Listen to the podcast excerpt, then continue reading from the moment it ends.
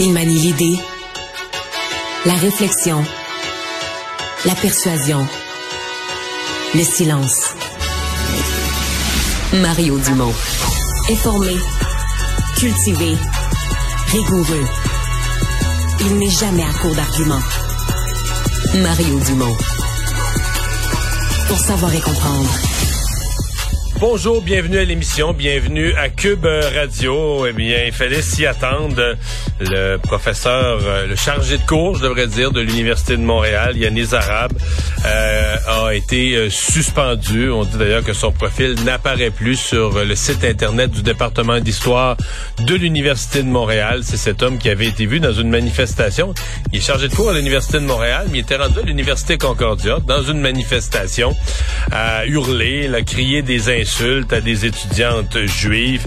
Et donc, euh, on s'est rendu compte que non seulement il avait fait ça, mais quand on se mettait à consulter ses profils de réseaux sociaux, plusieurs publications qui glorifiaient les attaques du Hamas du 7 octobre dernier. On rejoint l'équipe de 100% Nouvelles.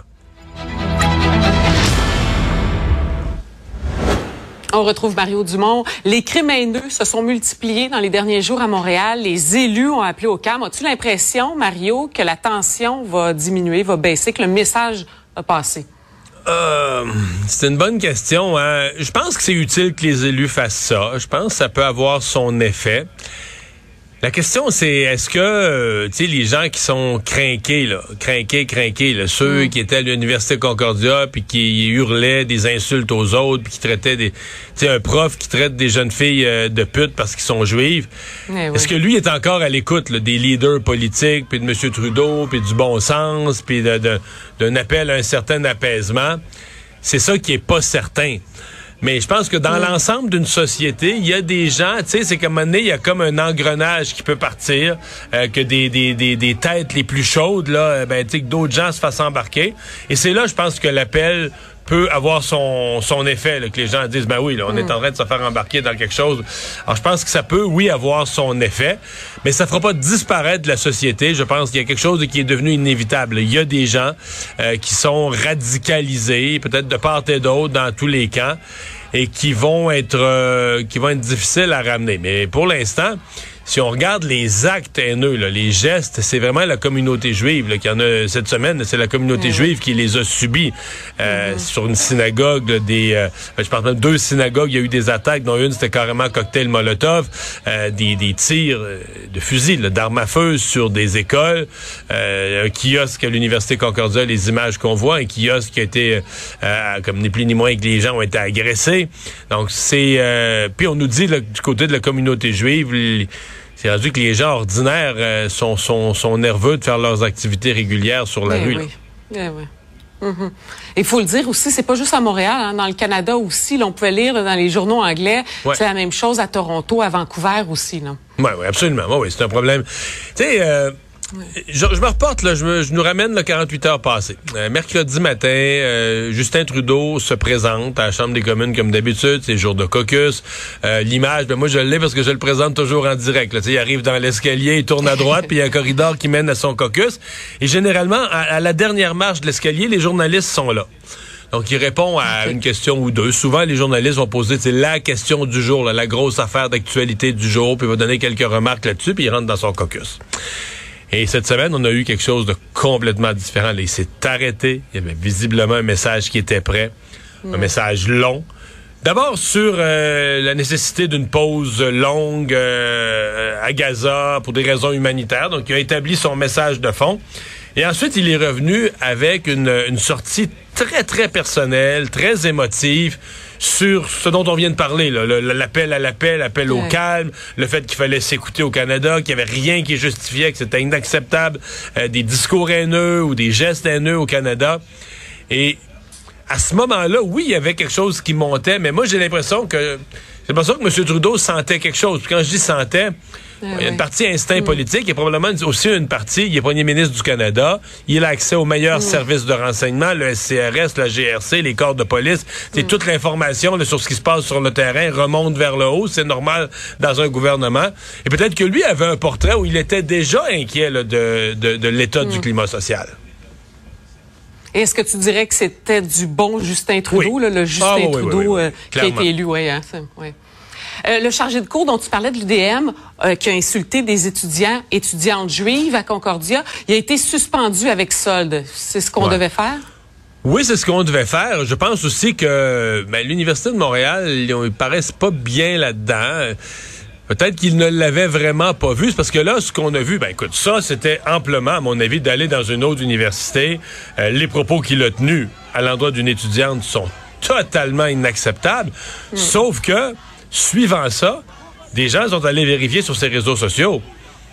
Sincèrement, il y avait sur ces réseaux sociaux euh, du discours haineux déjà amplement, euh, l'apologie du terrorisme, il applaudissait les événements du 7 octobre, donc ce qu'avait fait le, Hamas, euh, faisant 1300 morts, violer des femmes, tout ça, pour lui, c'était tout bien, là, selon son... son c'est son espèce de, de, de, de célébration de ce qu'avait fait le Hamas sur ses réseaux sociaux. Je pense que l'Université de Montréal, est-ce que personne n'avait vu ça? Mais tu sais, si on apprenait dans les prochains jours que déjà des gens, par exemple, d'autres élèves ou des gens avaient alerté l'Université de mm. Montréal aux réseaux sociaux du chargé de cours et que l'université ah n'avait rien fait, l'université paraîtrait mm. mal. Parce qu'il y avait déjà sur les réseaux sociaux, à mon avis, amplement de matériel pour euh, soulever des questions. Mm. Eh oui, puis qu'est-ce qu'il disait dans ses cours? c'est la question, euh, oui, c'est la question qu'on se pose. Là. On aurait voulu entendre. repassez-nous le s'il y avait une caméra dans la pièce, repassez-nous le film de ses cours depuis le début de la session, parce que quand même, on, on, est, intéressé. Oui, oui, on est au niveau universitaire. on s'attend de voir des gens, euh, qui qui présentent pas un discours euh, partisan juste d'un côté, qui font réfléchir, qui, qui mettent les enjeux sur la table, qui amènent les jeunes à se poser des questions. Lui est dans un département d'histoire, donc les références historiques. Euh, euh, c'est difficile de l'imaginer dans ce genre de nuances-là, d'équilibre ben des choses, euh, dans la mesure où on le voit là dans son dans son comportement. Difficile d'imaginer que tout ça ne teintait pas sa façon d'enseigner en classe. Hmm.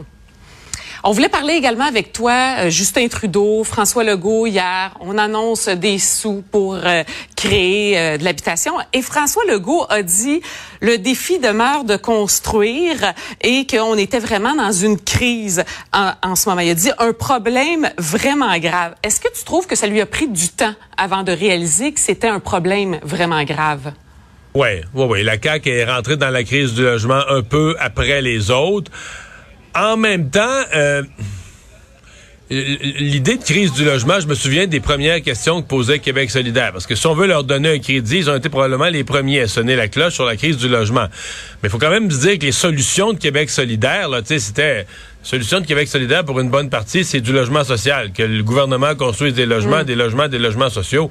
Impossible. C'est impossible que la seule solution à la crise du logement, ce soit de faire juste des logements sociaux construits par le gouvernement. Il faut qu'ils se construisent. Oui, il faut plus de logements sociaux, mais il faut plus de logements, point.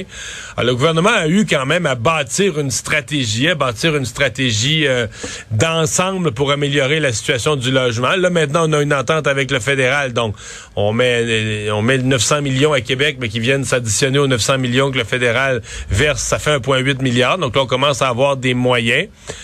Ce qui est malheureux, c'est que la crise du logement, c'est maintenant. Et puis, euh, le, gros du plan qui a été présenté, on l'oublie, mais le gros du plan qui a été présenté, c'est en 2025, 26, 27 encore plus. Tu sais, on peut pas toujours se tourner sur un dixaine au gouvernement. Donc oui, il y a des nouveaux logements pour 2024. Mais dans le fond, il y en a plus en 25, 26, il y en a plus pour les années subséquentes où on aura plus de temps de préparer les plans. Alors que la crise, elle est, euh, elle est maintenant. Hmm. Et ce matin, tu signais encore une bonne chronique sur un sujet qui est, hyper important. Et comme tu le dis, c'est un sujet qui est tabou. La sous-scolarisation des garçons qui s'aggrave encore là, au Québec et on en parle très peu. Ouais.